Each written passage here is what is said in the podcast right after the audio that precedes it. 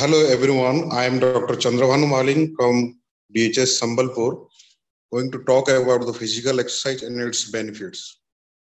Today, I am going to talk about the physical exercise and its benefits, which indeed very important in current changing lifestyle situations. A sedentary lifestyle is one of the five major risk factors, along with high blood pressure, high blood lipid and cholesterol level, smoking, and obesity for increasing risks of diabetic and heart disease.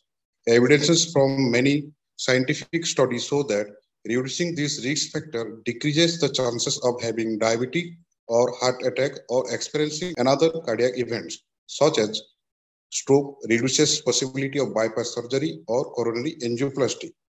Regular exercise has a favorable effect on many of the established risk factors for heart disease. For example, exercise promotes weight reductions, help reduces blood pressure.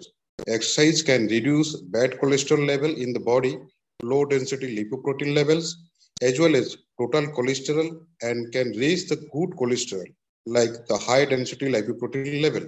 The diabetic patient regular activities favorably affect the body ability to use the insulin to control the glucose levels in the blood.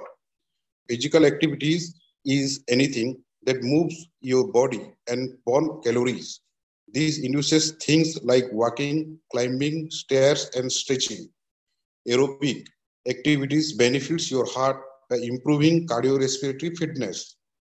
Examples of moderate intensity aerobic activities like brisk walking, slow cycling, dancing, gardening, playing badminton or tennis vigorous intensity activities will push your body a little further.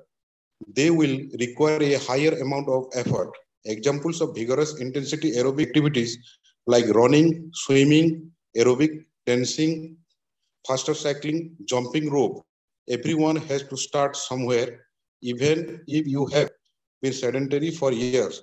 Today is the day you can begin to make healthy changes in your life set a reachable goal for today. If you have a chronic medical conditions or disability, talk with your doctor about what types and amounts of physical activities are right for you. Thank you.